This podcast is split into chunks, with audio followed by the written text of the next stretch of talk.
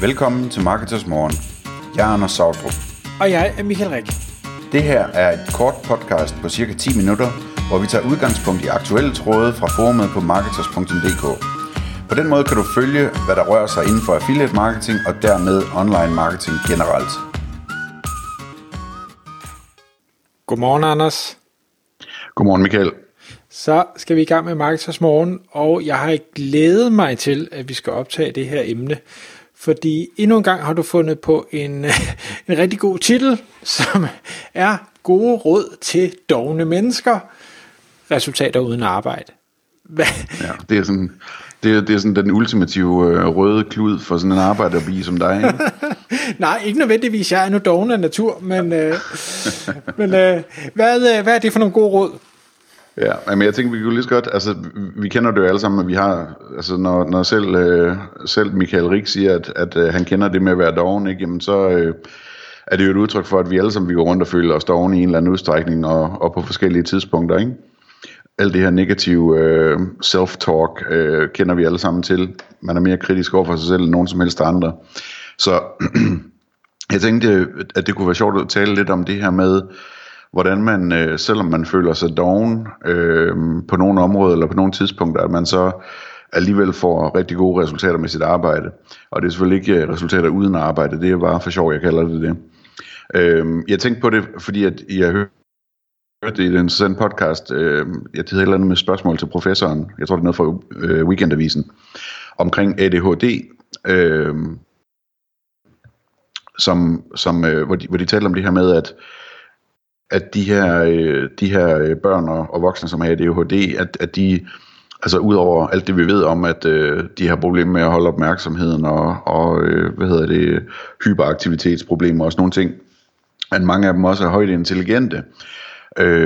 Og overraskende nok, at mange af dem faktisk er ekstremt gode til at fokusere, sådan hyperfokus. De fokuserer så meget, så det bliver et problem for dem, som får det til at se ud som om, at de ikke kan fokusere. Fordi når først de begynder at arbejde med et eller andet, så graver de sig så langt ned i det, så man næsten ikke kan få deres opmærksomhed. De ikke, altså i skolen, hvis de er i gang med en opgave, så kan de ikke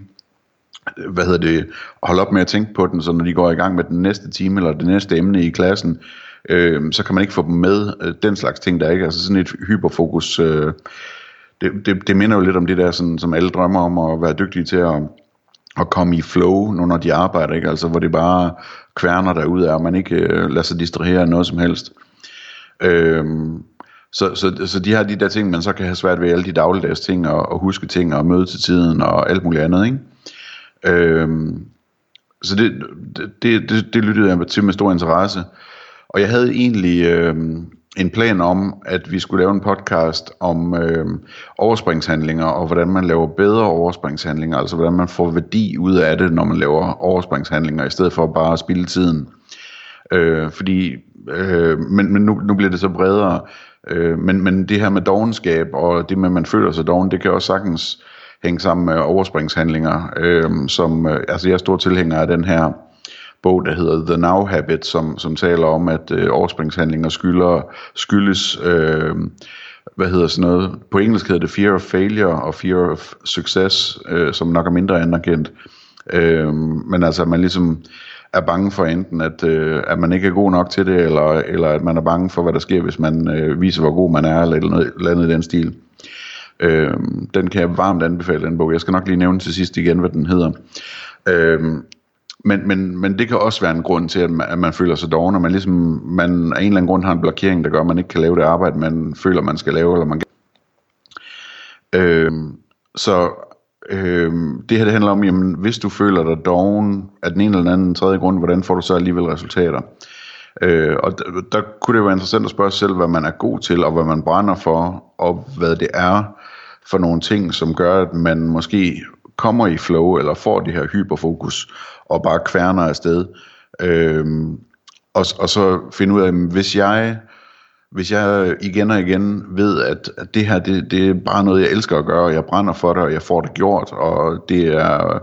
Det er det, jeg gør nu, når jeg ikke vil gøre det, jeg ikke har lyst til at gøre. Altså, det er min overspringshandling, eller hvad ved jeg. Jamen, hvordan kan man så tage det? Altså, hvad er det, man er god til? Og så Skabe sig selv en situation, sådan, så det ligesom er kernen i, hvad man laver, og at man alligevel får resultater, fordi at nogle andre måske hjælper en med alt det andet.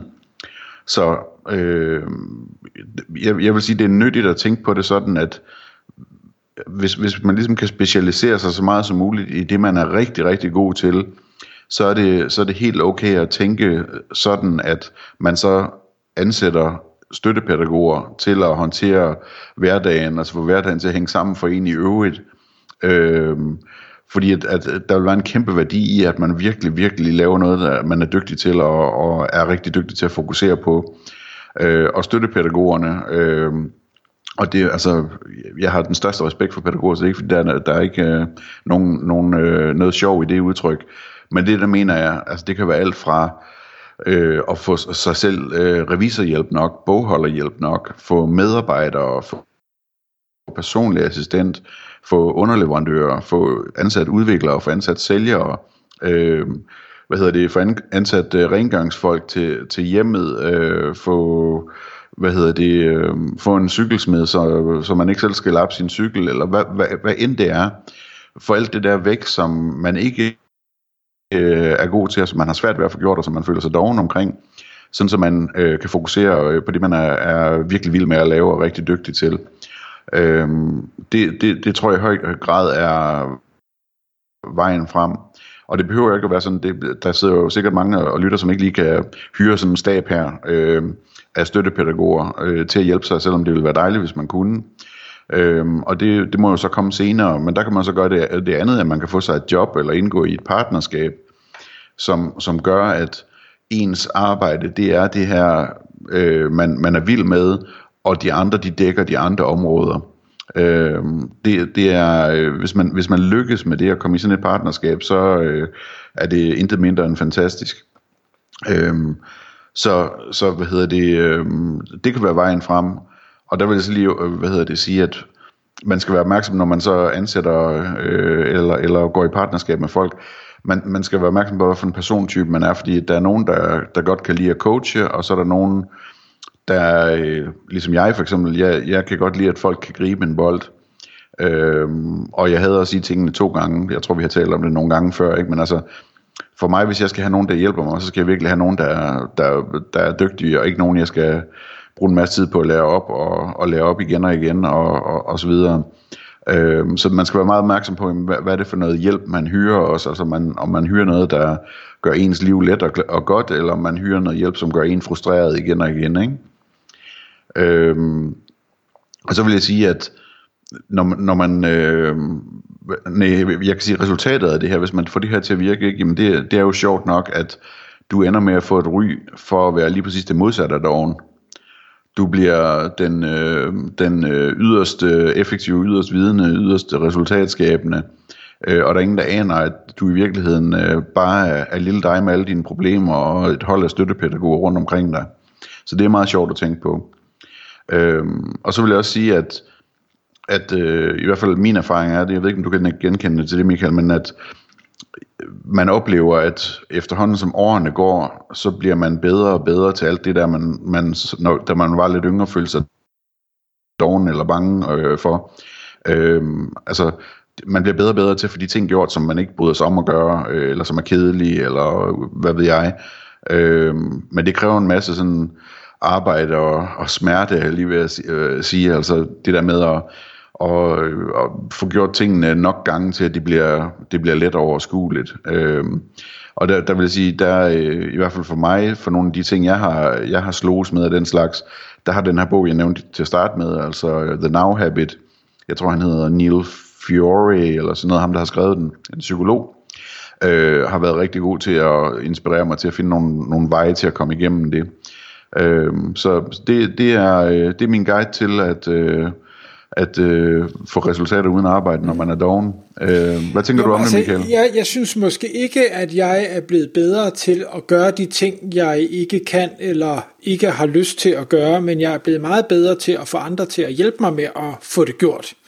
Og det er også noget af det, jeg ofte fortæller andre, når jeg er ude og hjælpe i diverse coachingopgaver og sådan noget, det er, jamen lad nu være at gøre det, få nogle andre til det. Lad nu være at gøre det, få nogle andre til det. Og det er nærmest sådan en dårlig plade, jeg spiller af hver eneste gang.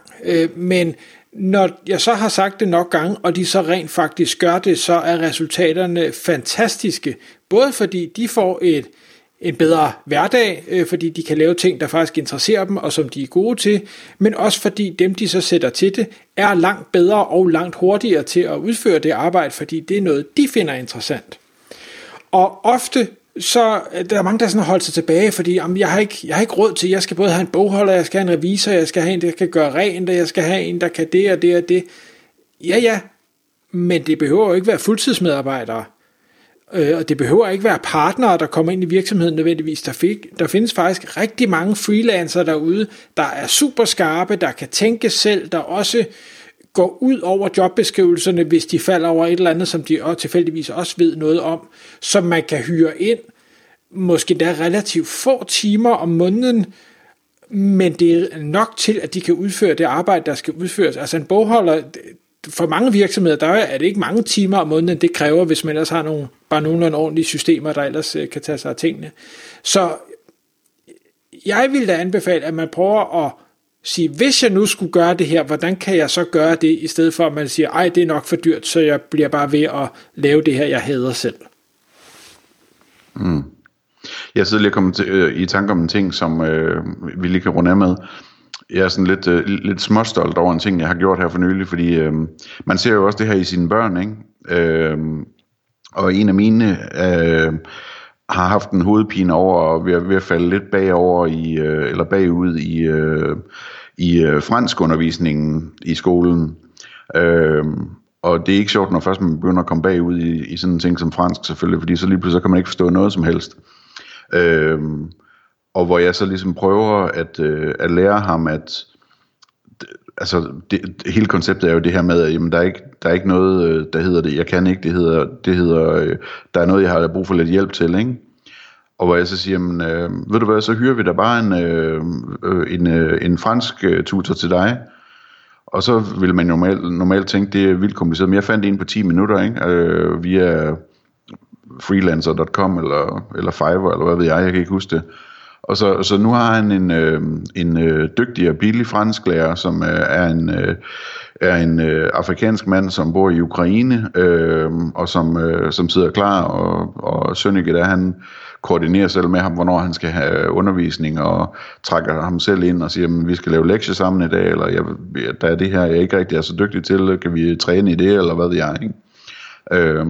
Og det synes jeg bare er totalt fedt, hvis man ligesom... også over for sine børn, kan få dem lært, at ting kan altså løses. Man kan godt finde løsninger på problemerne, i stedet for, at man bare sådan går og ser sig sur på sig selv, og siger, hvis bare jeg får gjort det, så virker det, men sådan er det jo ikke for os mennesker. Altså, selv hvis vi nu endelig fik det gjort, og så kom ovenvandet, så går det nok galt igen næste måned, ikke? Det tager 100 år for os at ændre os, jo. Så der er det et rigtig godt hack, hvis man kan lære sig selv, at selvfølgelig er der en løsning. Jeg beder bare om noget hjælp, jeg finder noget hjælp, ikke? Tak fordi du lyttede med. Vi vil elske at få et ærligt review på iTunes, og hvis du skriver dig op til vores nyhedsbrev på marketers.dk/morgen, får du besked om nye udsendelser i din indbakke.